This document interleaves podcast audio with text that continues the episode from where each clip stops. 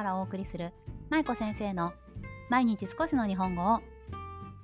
皆さんこんにちは。ドイツ在住子供日本語教師の舞子です。さあ、今日はいい夫婦の日ですよね。そうそう、気づきました？皆さん、今日は1122 11月22日ということで、そう、いい夫婦の日なんですよ。皆さんはいい夫婦ですか？何の質問？そう、なんかね、私の友達がね、いい夫婦の日に合わせて結婚した人がいて、そう、だからね、この日が来るといつも思い出すんですけど、皆さんはそういう語呂合わせの日に結婚されましたか？さあ、じゃあ今日は何の話かというと、全然関係ない話で、今日はね、郵便ポストを作ったよという話をしたいと思います。これは先日インスタグラムの投稿でも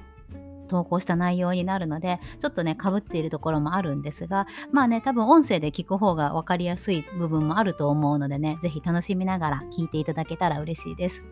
さあ、郵便ポストを作ったよということなんですが、皆さんは郵便ポスト、ご家庭で作られたことってありますか？よく子供さんがいる家庭だと郵便ポストを手作りでいろいろ作ったりとか、まあいろいろな箱、ティッシュの箱とか空き箱、お菓子の空き箱とかを利用して、ポストのような機能を持たせてね、使ったりされる方もいらっしゃいますけど、我が家でもね、実は先日郵便ポストをね、作ったんですね。それで、まあなんでこのポストを作ったのか、どういう経緯で作ったのかとか、どんな風に作ったのかということをね、今日ちょっとお話しさせていただけたらなと思います。で、この郵便ポストはね、私もともとずっと作りたいと実は思っていたものなんですね。なぜなら、まあ職業柄もあるんですけど、やっぱり日本語教育にね、大いに活用できるものだなと思っていたからです。そう、それでずっと作りたいなと思いつつ、タイミングを伺ってたんですけどね、ちょうど先日そのタイミングが来たということでね、ポストを作りました。じゃあどんなタイミングだったのか。ね、なんで今回作ることになったのかというと、それがきっかけになったのが、息子が私宛てに書いてくれた1枚のハガキだったんですね。ただこれは本物のハガキではなくって、紙をハガキの形に切って手作りしたペラペラの A4 の用紙、コピー用紙なんですけど、そう、それでね、息子がそれをハガキに見立てて、切手を絵で描いたりとか、罫線を描いて書く欄を作ったりとかして、それで私宛に手紙を書いてくれたんですね。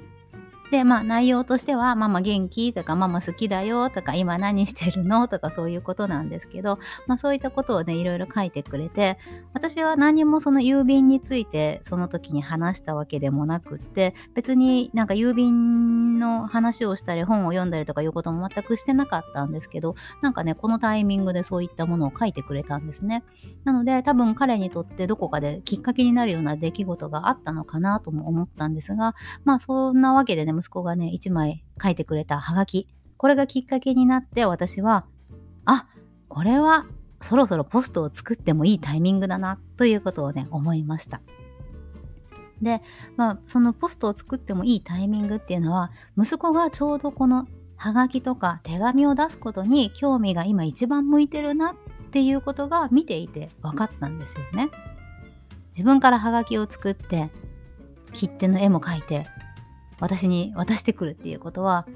何かお手紙を交換することに興味があったり、その郵便のシステムだったり、ね、郵便の仕組みについて興味があったりするタイミングなんだろうなと思って、今回ポストを作ることに決めました。さあ、そこで私がどういうふうに今回ポストを作ったかということを話していきたいんですが、一番最初にやっぱりポストというと箱が必要ですよね。なので今回は私が買ったAmazonの荷物の空き箱があったので、まあ小さい30センチぐらいかな、30センチ ×20 センチぐらいの小さいものなんですけど、でそれをまあ利用することにしました。そしてポストって別に立ってなくてもいいんですよ。自立してなくても全然、箱をそのままね、地べたとか本棚の上とかに置くだけでもいいんですけど、なんかちょっと立つポスト、日本のポストみたいにちゃんと立ってるポストが欲しいなと私が勝手に思って、それで、今回はサランラップの芯を支柱にして、ね、立てれるようにして作りました。で、作り方の詳細はインスタグラムの方を見ていただいた方が多分写真入りなのでね、分かりやすいかなと思うんですが、結構ね、作るのに時間かかったんですよ、これ。1時間半ぐらいかな。そうそう、いろいろ細かいところこだわってたりとかしたらね、もうね、全然思ってた以上に時間がかかってしまいました。で、ポストを作るときに私はもう日本のポストにしようと思っていて、ドイツのポストってね、黄色いポストなんですけど、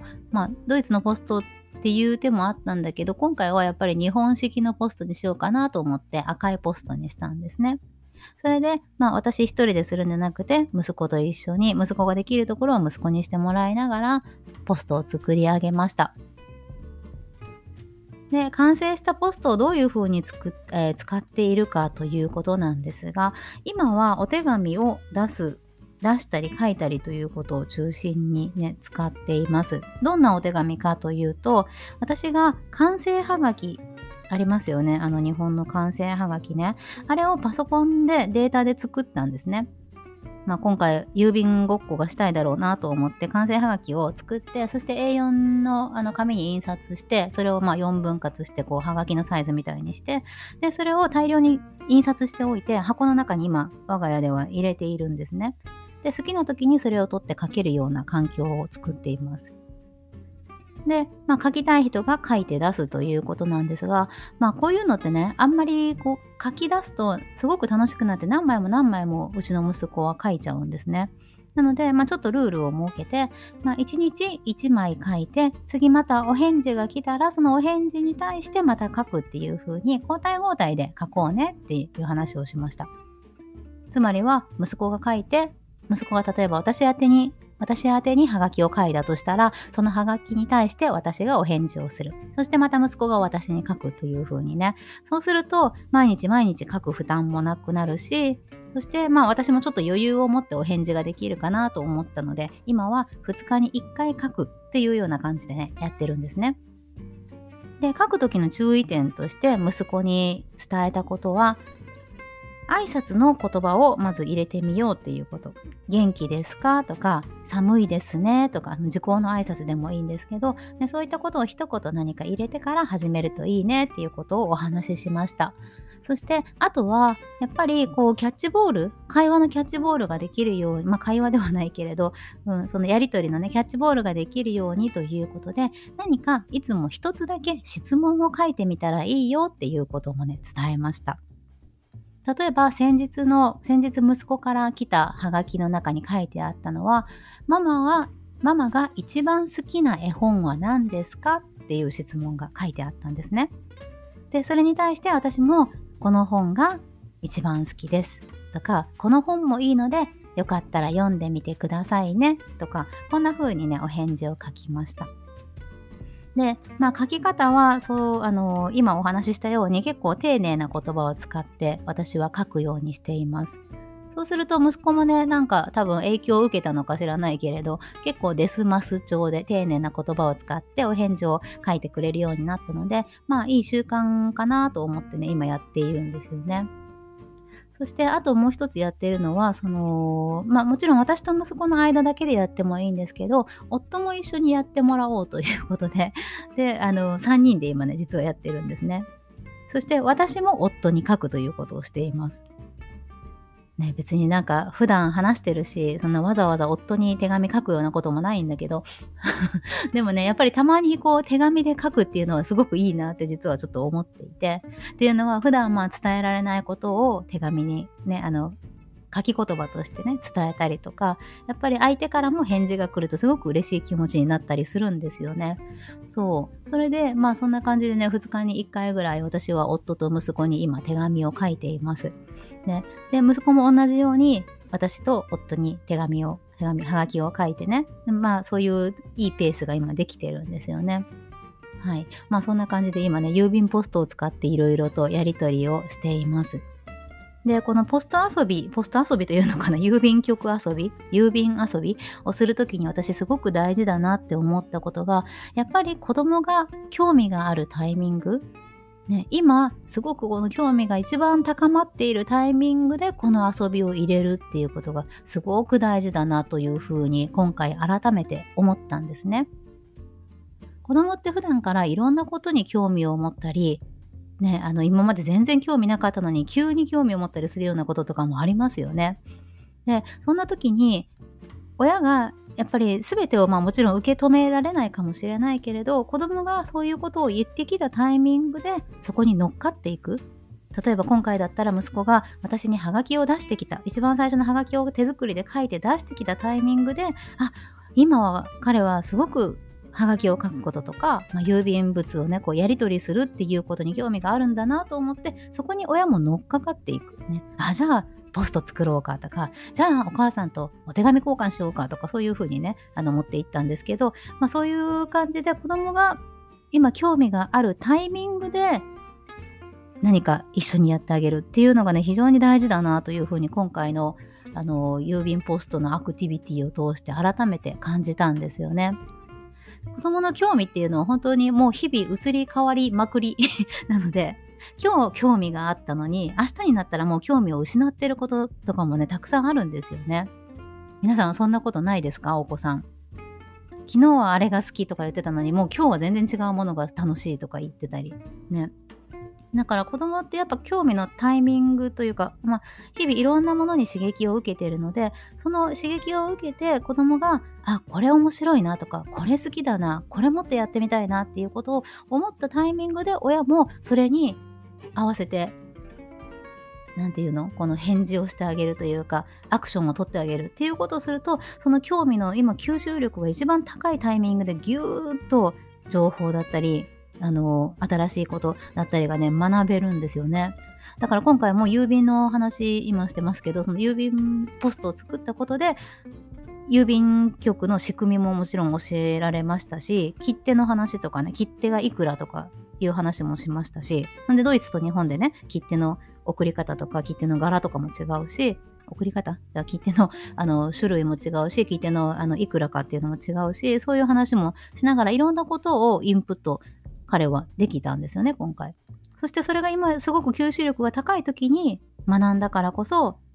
より定着しやすいし、もっともっと興味も広がるしっていうことで、やっぱりタイミングが大事だなというのを今回改めて感じました。はい。そんなわけで郵便のポストの話を長々としてきましたが、ね、別に無理にもうポストらしいポストにしなくてもいいと思うんですよ。ただ、何か箱があって、そこに子供がお手紙を入れてもいいんだっていうような仕組みを作っといてあげると、子供は字が書けるようになってきた時に、何か書きたいと思ったり、お母さんとかお父さんとか、あるいは他の家族の人とかに何か伝えたいと思って書き始めたりするので、ぜひそういったチャンスをね、子供さんに与えてあげるといいんじゃないかなと思いました。何もしっかり書かなくてもいいので、ね、例えば絵だけ、まだ字が書けない子は絵だけ書くとかでもいいし、ね、一言だけ書くでも、自分の名前だけ書くでもね、何でもいいと思うんですよ。ただ子供が誰かに何かを送ることができる、そのツールというかね、なんかこういう仕組みがあるんですよっていうことを子供に、あるんだよっていうことを伝えてあげて、そして一緒にそこに乗っかって親も楽しんであげるといいんじゃないかなと思います。はい。ということで今日は郵便ポストを作ったよというお話をさせていただきました。皆さんも今お家で取り組まれているこういった何か手作りのもので面白いものがあれば、ぜひぜひ教えてください。私もちょっとめんどくさがりなのでね、いろいろと手作りするのあんまり好きじゃなかったりするんですけど、まあね、たまにこういう子供の興味が向いた時にはね、できるだけ一緒に作るようにしています。はい。では皆さん、今日も良い一日を、良いい夫婦の日を